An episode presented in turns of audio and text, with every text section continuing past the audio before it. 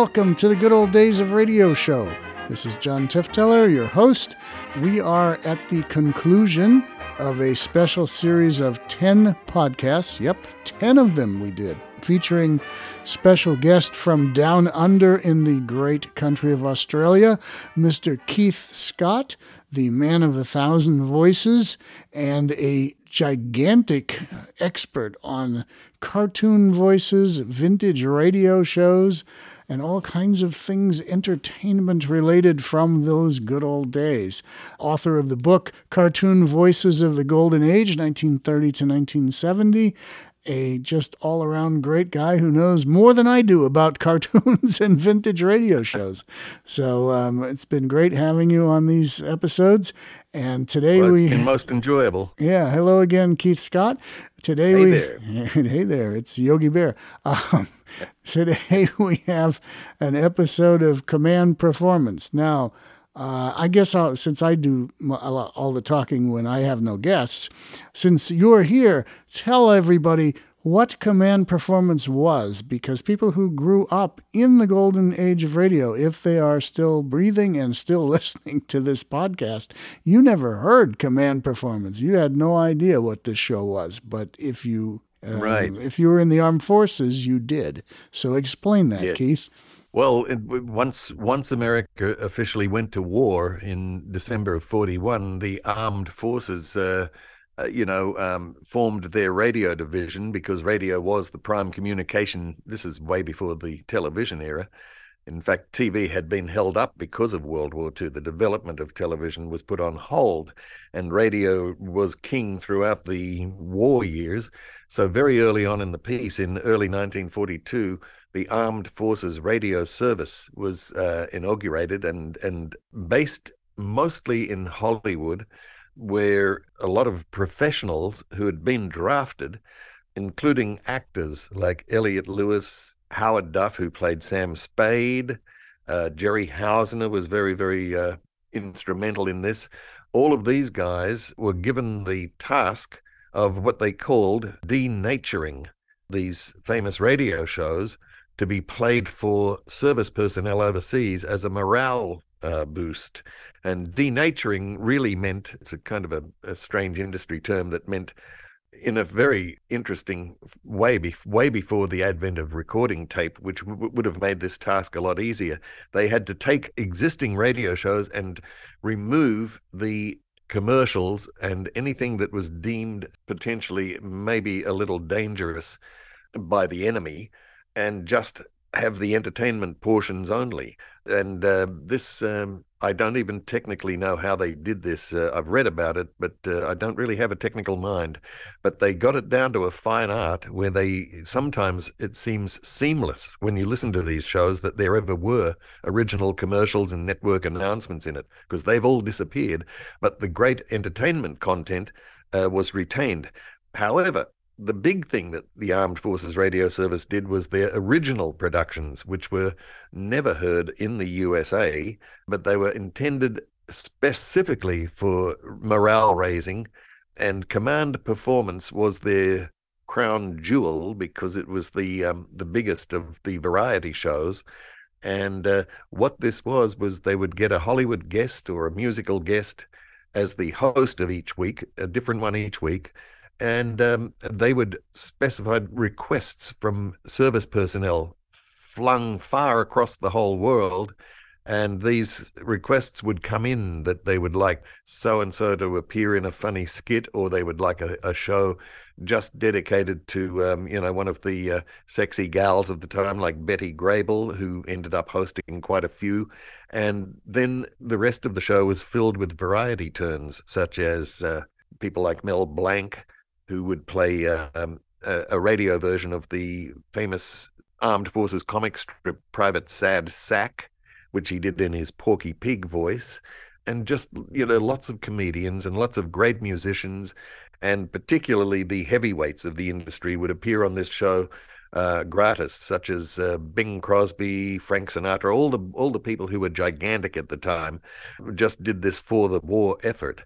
So this was an amazingly uh, flexible series that went for like seven full years.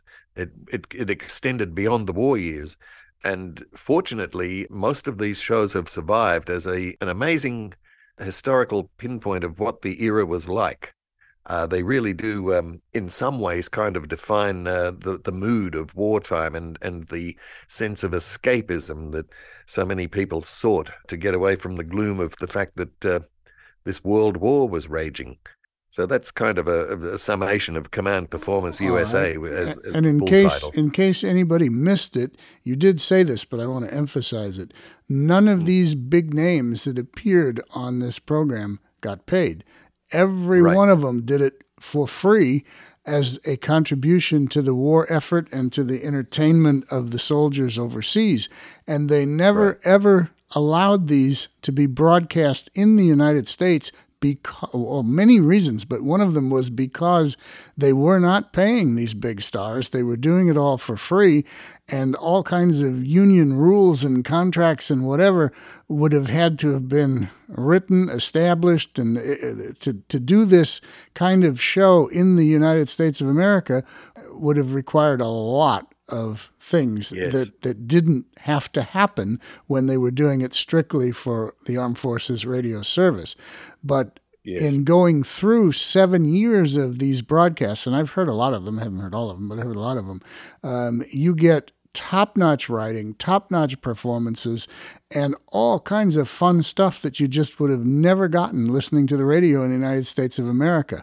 But if you were a right. soldier or in the in the armed forces in some way, a marine, anything, the transcription discs of this show were sent overseas and they were played on the army bases they were played on local radio in in various outposts that were near army bases they did everything they could to bring hollywood and bring entertainment to the poor soldiers who were having to be miserable fighting the war so it, it's yeah. a real interesting series. And there were a couple others. One called Mail Call, I think, and and I forget what the other one was, but uh, there there were a couple others that did this. But Command Performance was the big show, so to speak.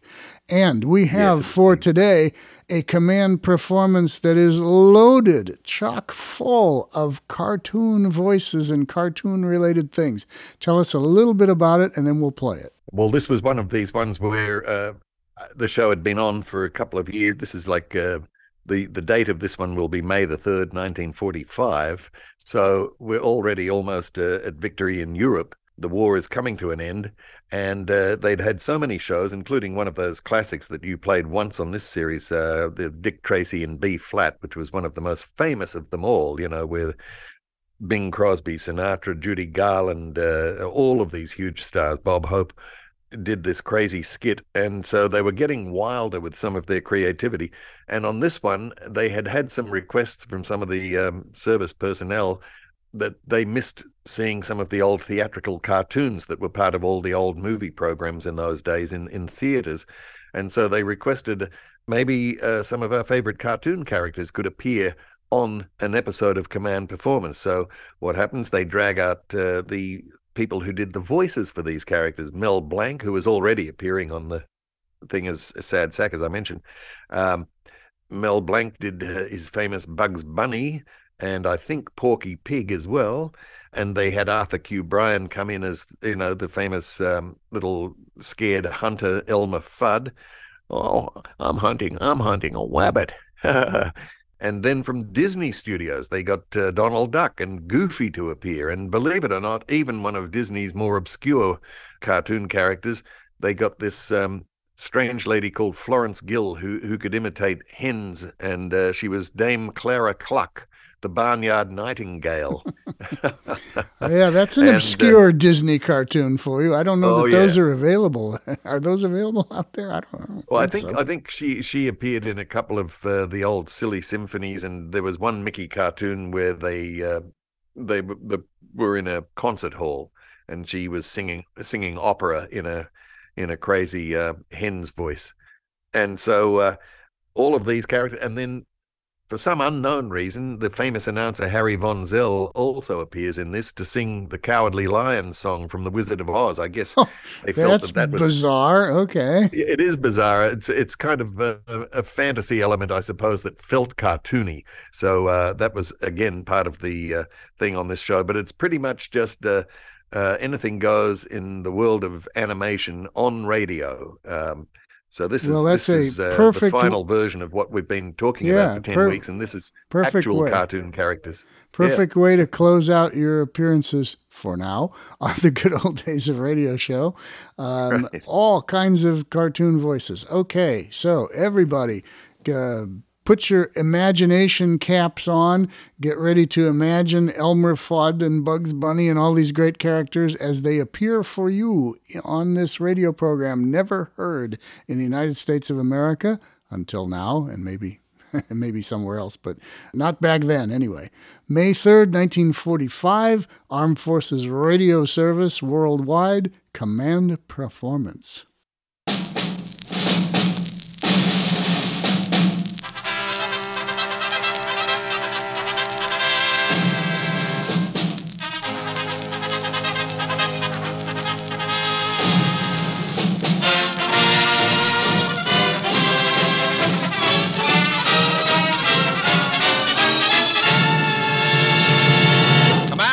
USA, the greatest entertainers in America, is requested by you, the men and women in the United States Armed Forces throughout the world. Command Performance, presented this week and every week till it's over, over there.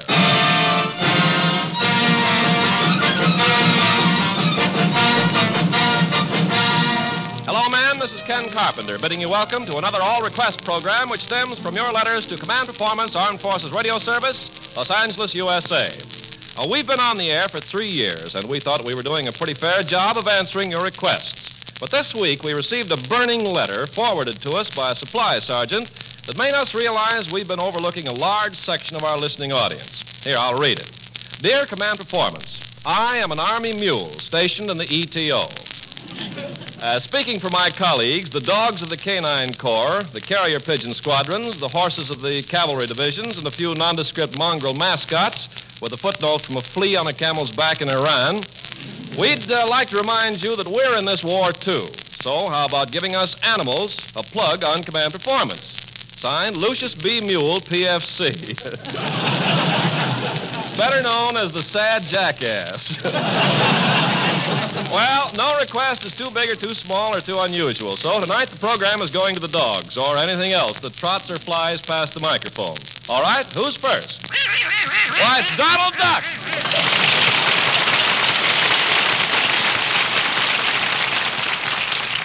Well, say, I'm glad you're here, Donald. I saw your picture, the three caballeros. Uh, where are the other two guys? Oh, now I'm outside.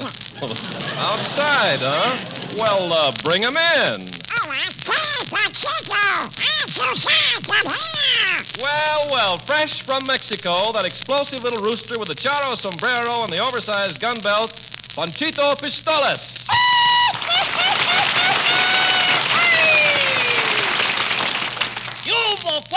Encantado de estar aquí con ustedes. Me cuadra hacer nuevas conocencias, aunque aquí ya tengo pilas de amigos por vía de... ¡Ay! Donald, what did he say? Hello. Well, thank you, Panchito. Welcome to Command Performance. And now I'll introduce the third member of this trio. That suave, sharp man about Brazil with the body of a parrot and the soul of a poet, Jose Carioca. Senhores e senhoras, salve! Alô, pessoal, daqui vai um grande abraço bem brasileiro, um daqueles quebra-costela bem apertado, bem carioca. É um prazer estar com vocês novamente, meus amigos norte-americanos. Completamente, vocês são batatais do barulho, eu fico louco! Uh, can you translate Portuguese, Donald? Oh, sure. Says, uh, to meet his North American friends, and uh, when we eat? when do we eat?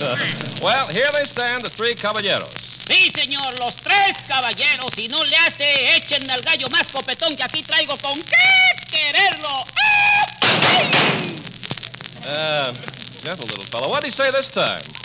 I don't know. They won't talk. well, if he won't talk, maybe he'll sing. How about you and Jose Carioca and Panchito Pistola singing the title song of your picture, The Three Caballeros? Okay, what's that? A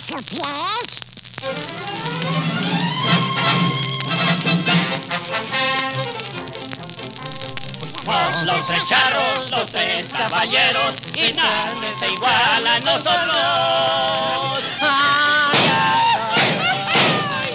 Felices amigos, siempre vamos juntos. Donde va el primero, van siempre nosotros.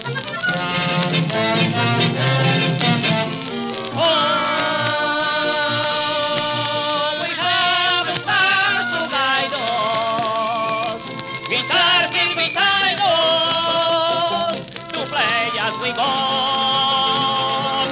We sing and we samba, we shout, ay caramba! What means ay caramba? Oh yes, I don't know. Oh, through very stormy weather.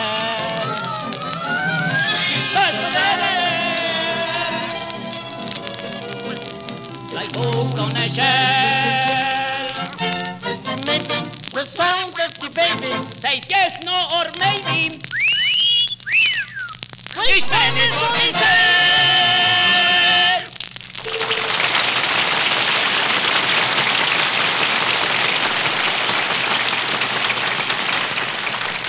Well, that gets us off to a fine start, and we hope all the ducks and roosters and parrots at APO 512 are listening in. And now we turn to our next guest. Well, who's there? Oh, come in, Sergeant. Uh, look, who are you? Well, I'm, uh, I'm Goofy Horse Collar.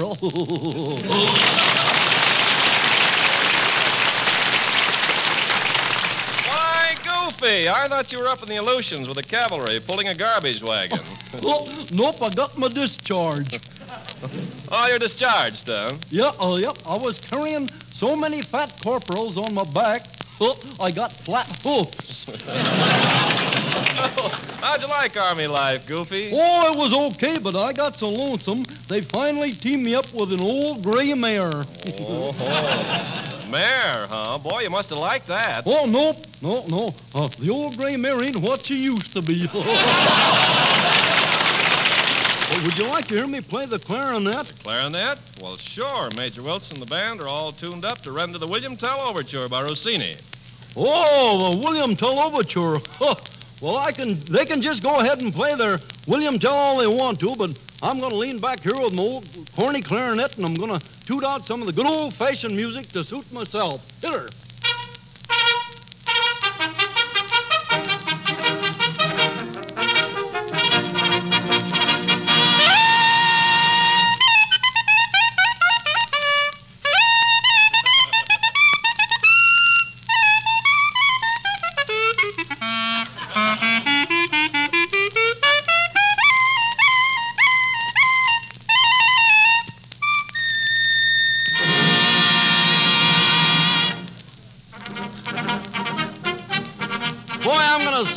The next time she comes around.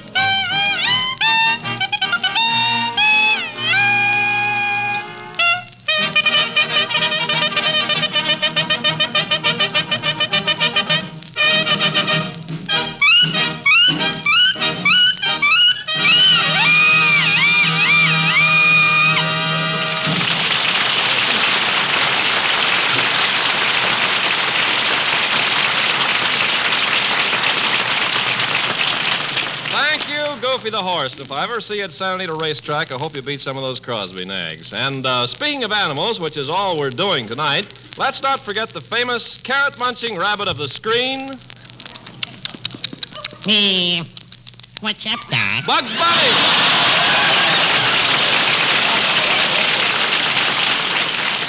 Well, Bugs, I'm glad you could get here, but I don't think there's enough seats for your family, too. Oh, I didn't bring my family, Doc. Just my wife, Josephine. Well, uh, what's all those baby rabbits doing behind you? Oh, dear. Josephine's done it again. Here, Doc. Have a thousand cigars. a Thousand cigars. There aren't that many rabbit babies. You're not as young, brother. You know, Bugs. Bugs, I sure get a kick out of all those carrots you consume on the screen. You're always eating carrots. Oh, you mean like this, Doc?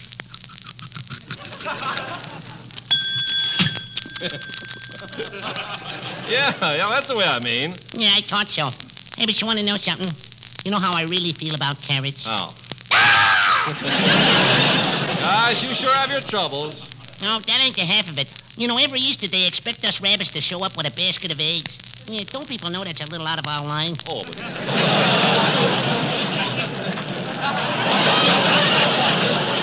Bugs, think of the happiness you give of those eggs. I'm sure it's worth every effort you put into it. Well, all I know is uh, I don't see how the hens can do it every day in the year.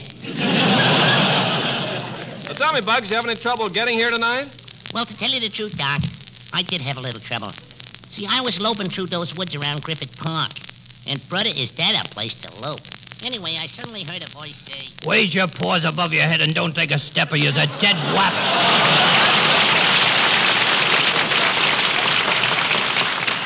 uh-oh, that hunted guy again. I got you now, Wabbit. You got away from me lots of times before, but today you is wicked. You don't say. Wicked, huh? Yeah, my rifle is pressing white against your furry back. Hey, listen, Doc. Scratch it a little, will you? There's one place there I can never reach. I'm gonna press the trigger. Have you any last words? Yeah. You see this fist of mine? Yep. Come on, chase me. Here I go. You can't get away from me. Come back here, Wabbit.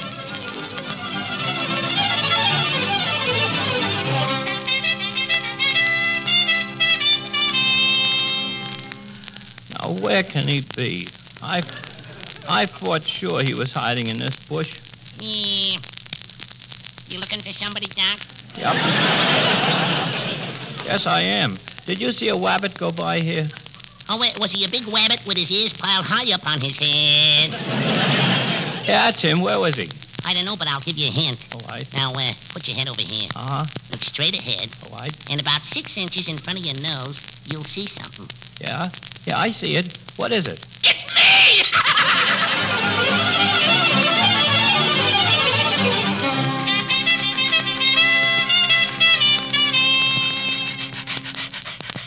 Now I got you, Wabbit. I'm gonna shoot you. Oh, please don't. No, no. You can't do that. I'm not white shoot- shooting.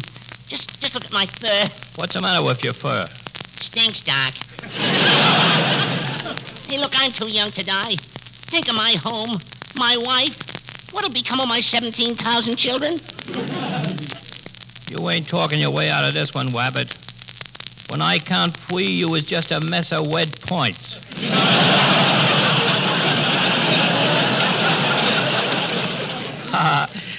Ready? One, No, don't do it. two, Please. three.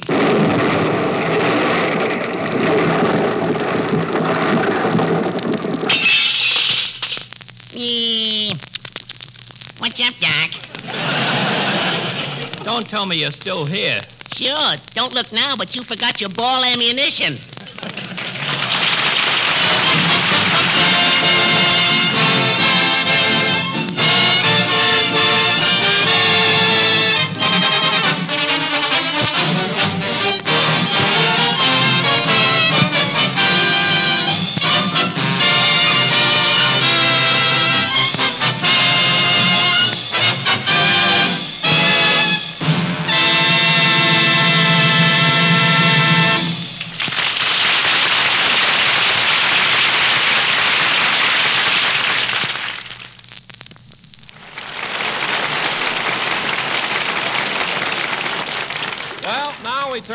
Page and we come to another. Say, excuse me, Ken. Can I interrupt for a minute? Why, Harry Von Zell.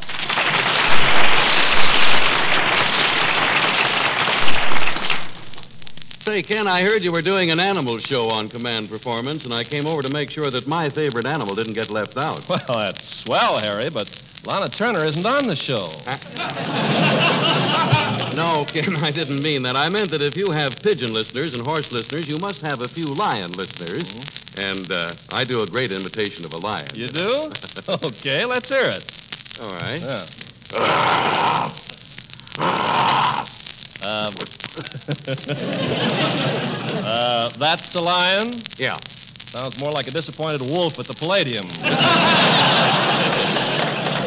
Well, Ken, maybe I can tell you better by singing. Oh, huh? a song about a lion? Well, Mhm. go right ahead. Hit it.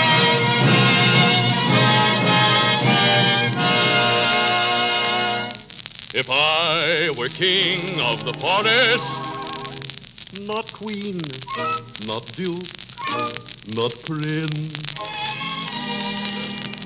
My regal robes of the forest would be satin, not cotton, not chin. I'd command each thing, be it fish or fowl, with a whoop and a whoop and a royal growl.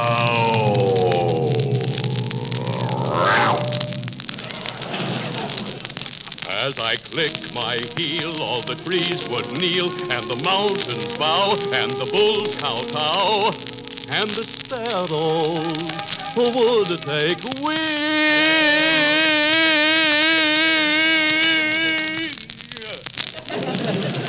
Why, why we're king.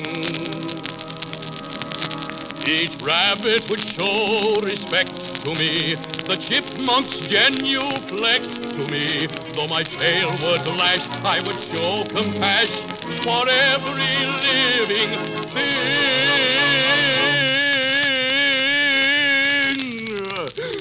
Why,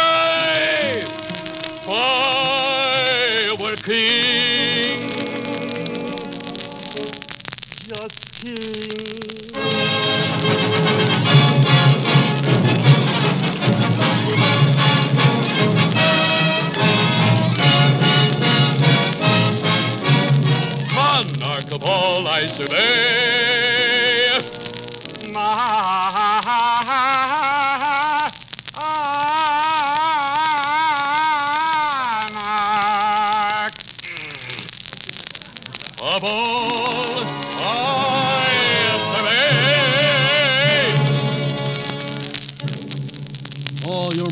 Majesty, if you were king, you would not be afraid of anything. Not nobody, not know how. Imposterous. I'd thrash him from his top to his bottomless. Oh, stop. Oh, supposing you met an elephant. I'd wrap him up in cellophane. Well, what if he were a, b- b- b- a brontosaurus? I'd show him who's king of the forest. How? How? Courage. What makes a king out of a slave? Courage. What makes the flag on the mast away? Courage. What makes the elephant charge its tusk in the misty mist or the dusty dust? What makes the muskrat guard its musk? Courage. What makes the sphinx the seventh wonder? Courage. What makes the dawn come up like thunder? Courage. What makes the Hottentot so hot? What put the ape in apricot? What have they got that I ain't got? Hooray! For courage is the king of kings. With courage I'd be king of kings. And the whole year round I'd be hailed and crowned by every living thing.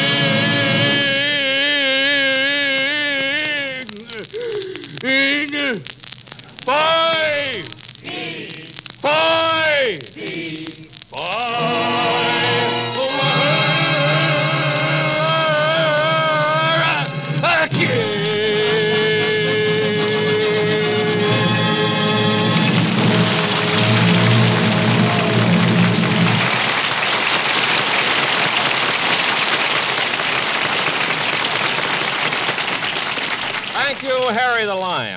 We go any further here, I have a message from a statue in a park near the Carrier Pigeon Training Station at San Diego. The message is as follows Dear pigeons, stop.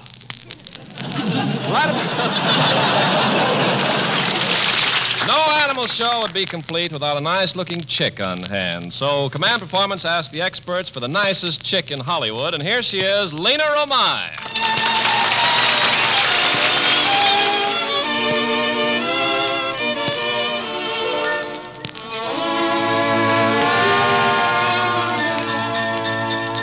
tico tico ta, está outra vez aquí. O tico tico ta comendo a fruta. Se o tico-tico tendo entón que se alimentar Que va a comer o más minoca no coman. Eh, eh, eh. O tico tico ta, está outra vez aquí. O tico tico ta comendo a fruta. Eu sei que ele ven, bebe no meu quintal E ven comar ese canario de pardal. Mas por favor tire ese bicho do sileiro Porque se acaba comendo o supa inteiro Tire ese tico de lado de cima do meu fubá Tanta fruta que le pude pinicar Tudo para ver se conseguia. Botei ele triste para ver ele comia. Botei um gato, tico, tico, tchau.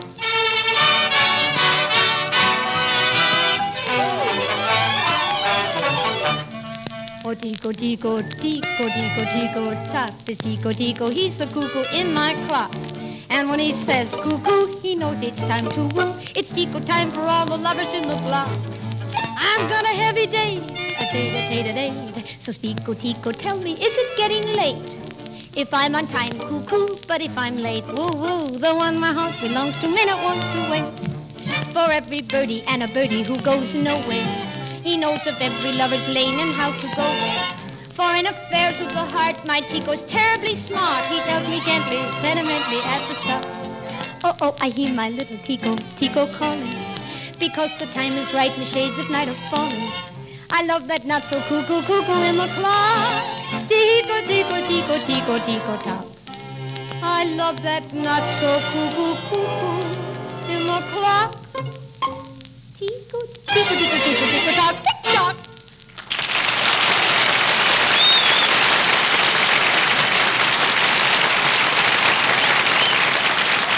Well, that was swell, Lina. and Stick around. I want you to uh, meet somebody later. Well, Ken, uh, are there any more animals coming tonight? Well, a letter came in from an Arctic detachment of penguins. You see, it's so cold where they are, they're all laying cold storage eggs, and every night they almost freeze their flippers off.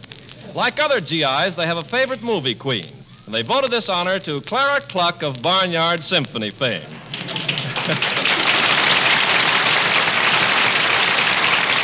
Electing her Miss Pinfeather of 1945. well, Clara's here tonight. She's going to sing her famous aria from Il Bacio, Miss Clara Cluck.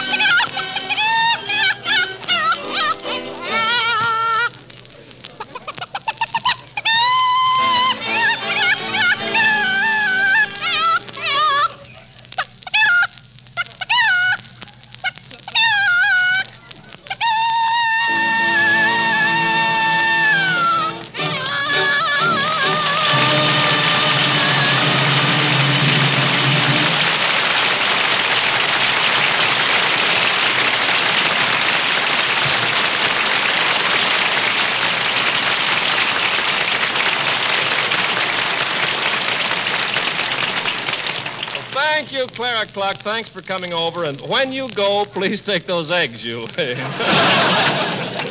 Say, Ken, who's next on our roll call of wildlife? well, Lina, I think that just about completes our list. I had Uh, hoped. uh, pardon me, um, excuse me, um, um, forgive me for but, breaking into the, uh, the uh, hello. Who are you? Oh, I, I'm an elephant. uh, I'm a hippopotamus. I'm, I'm a buffalo. uh, I'm, I'm I'm an animal sad sad. uh, No, no. I'm I'm I'm, I'm Porky Pig.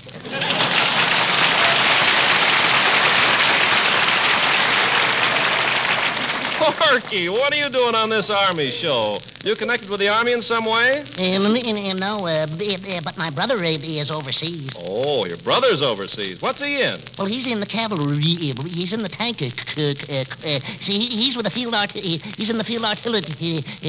He's in a can of spam.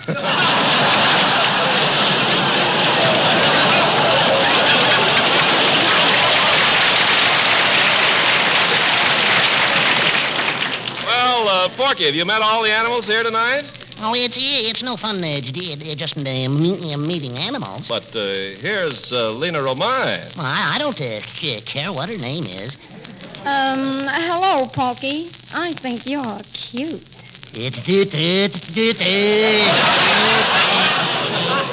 Gosh, I I, I, I will be, uh, wish uh, I uh, will be. Uh, Uh, uh, what do you wish, Porky? I, I wish I was a man. I wish you was a pig.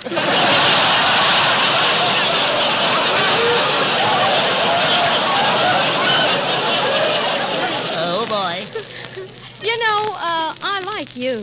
Uh, you do? Uh-huh. uh, yes, uh, you have such pretty brown eyes. Well, uh, you have a, the uh, uh, uh, pretty. Uh, you have a, uh, pretty uh, uh, brown eyes too.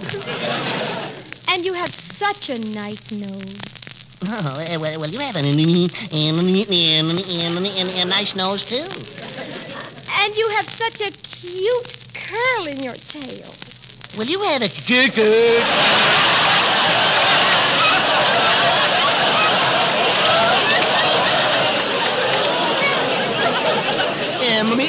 Um, um, my mistake.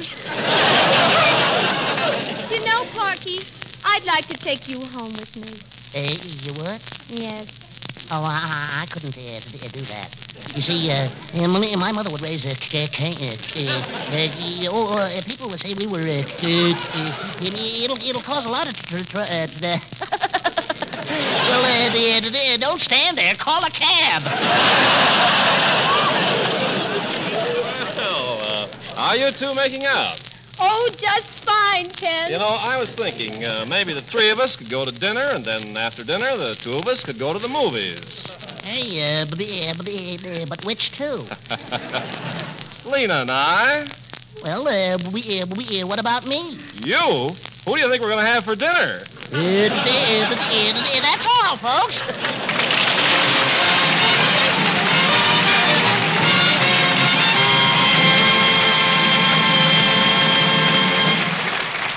Well, that about finishes off another command performance. I hope all you GI animals listening in enjoyed hearing from your favorites. Tonight's roster included Miss Lina Romay as a slick chick, Harry Von Zell as the cowardly lion, Arthur Q. Bryan as the hunter, Mel Blanc as Porky Pig and Bugs Bunny, Pinto Colvig as Goofy Horsecollar and Pluto, Clarence Nash as Donald Duck, Felipe Torres as Panchito Pistolas, Jose Oliveira as Jose Carioca, Florence Gill as Clara Cluck, and Ken Carpenter as uh, Ken Carpenter. Well, I'll see you again next week, gang.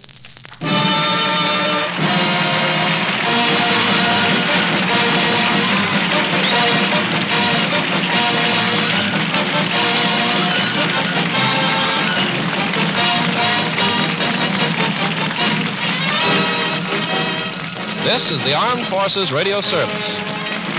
Bye.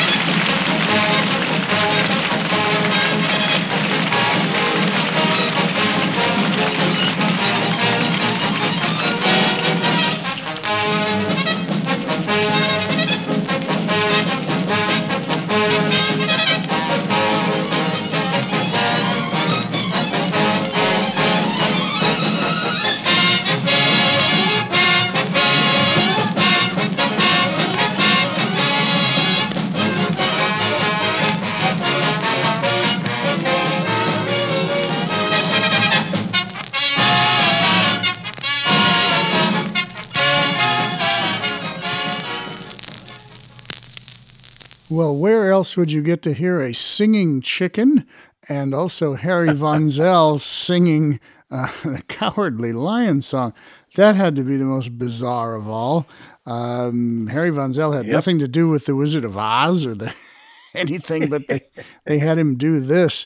And the singing chicken, that's right out of a Dr. Demento show or something like that. That was, Oh, that was pretty good. All right, all those great cartoon voices, a cartoon extravaganza. Uh, further comments from you, Keith Scott?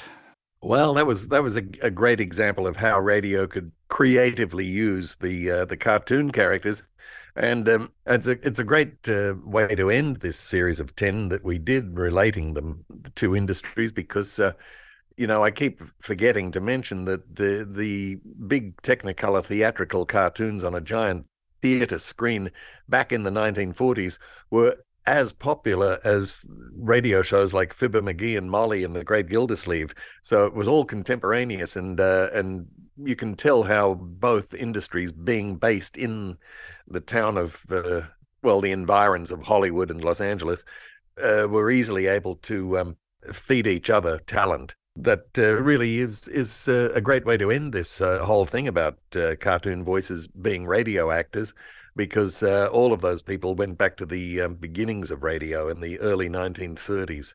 Right. Well, great. Why don't you um, wind up your propaganda machine here for one last push for your book?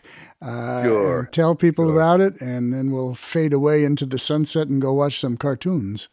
Well, this is uh, the the reason I was, I guess, invited on, and I was very um, uh, happy to do so because I've had some very nice uh, promotion for the book that I wrote. It took me 30 years of research, but it was it was worth it. It was called it's called Cartoon Voices of the Golden Age 1930 to 70 and it covers the history of cartoon voice acting from the beginning of sound films in 1928 when Walt Disney himself was the first famous cartoon voice Mickey Mouse in Steamboat Willie all the way up to the year 1970 when yes they were still uh, using radio people uh, with the cut-off point of my book with the movie The Aristocats, the Disney film, which had Phil Harris from the Phil Harris Alice Faye show. He'd become a great cartoon voice a few years earlier as the voice of Baloo in, in Disney's Jungle Book. Well, all of this history can be found in these books that I've written, which are available on bearmanormedia.com or through Amazon and those other uh, outlets. And uh, I want to thank John and uh, Daniel, uh, John Tefteller and Daniel Chase, that is, uh, for giving me this opportunity and for also letting me air all of my love of old time radio uh, in in all of its splendor and uh, and range over these last uh, ten weeks, and it's just been a blast. Well, I want to thank you for the research that went into all of this because I spent much of my earlier years collecting radio transcriptions, uh, and I'm surrounded by them from where I'm speaking in my warehouse here. But I never really did this kind of in depth research. I always hoped that someone else would, and it would be kind Right. of my thing to save the recordings and someone else to make sense of it all down the line. So, Well, you um, certainly have done done more than most for the actual preservation of the recordings, and uh, and with all the years that you you know going back to PPB and SPERDVAC, and uh, and I think I think one of the reasons I, I've done all of this research is that uh, you often find uh, people who are in the business of performing are the best ones to research that particular industry because they they're simpatico with it. They understand all the ins and outs of the actual performance techniques and all of that, and there is that fascination with uh, anything that came before you and was inspirational. Yes, well, very good. Yeah, you were the perfect person to do this book, uh, Cartoon Voices of the Golden Age. And I'm really grateful that it exists and really grateful that you would spend uh, 10 weeks with us here on the Good Old Days of Radio show. I know we, uh, the, the trade secret is we kind of recorded these in, in little segments, so you didn't have to be here for 10 weeks. But uh, anyway, they will, the listener will hear them over a 10 week period, or Yes. once they're all out there, they can binge listen to them all at one time. They That's right. they can go all night long listening to uh, Keith and myself talking about vintage cartoons and vintage radio and getting into the weeds pretty deep on some of these trivial matters Yes. that uh, actually do matter. Uh, and we've now got somebody that's documented them. So I think it's great. I thank you for all the work you did. I know 30 years of research on a book doesn't necessarily result in anything other than self satisfaction and a few sales here and there. Um, labor of love, but, yeah. and pretty much a niche a niche audience, you know. Yeah, so it- it's, not it's- it's not going to sell like a like a tell all about Michael Jackson's love life or something like that. But Hmm, darn. Well, but the, but then again, that wasn't funny. no. These, these are. No. Um, okay, that's an interesting comparison. I will have nightmares over. Uh, thank you. Uh, anyway, um, yeah, you did the you did the work. You put in your time. You produced a, a, a great book or two here and there along the way, and um, it's just great that all this happened. And it's great to have you on the Good Old Days of Radio show. And we look forward to having you again in some other context somewhere down the line. We're at just over 200 Right. episodes, and we'll keep on going as long as there are great radio shows, not mediocre ones, great radio shows to uh, bring to a modern audience because that's what we do here on the Good Old Days of Radio show. So, Well, thank you very much. That's that's a, a great cue for me to uh, say that I've enjoyed these ten episodes enormously, and uh, you guys are doing such a great job with this uh, in quality radio, uh, vintage radio. And uh, it's it remains for me simply to um, say, along with the theme of these ten, That's all, folks. Wow, that's amazing. I was going to actually ask you to do that, and I didn't have to ask you to do that. Well, thank you, Keith Scott, um, from the great country of Australia, the land down under, the man of a thousand voices. Thank you for everything, and thank you to the good old days of radio audience, which keeps growing bigger and bigger as more and more people listen to this podcast and tell their friends and um, bring in more people to learn about the great old uh, shows and how relevant a lot of it is to today's radio. So thanks to Keith Scott for being here, and we'll be back next week with more of the good old days of radio show.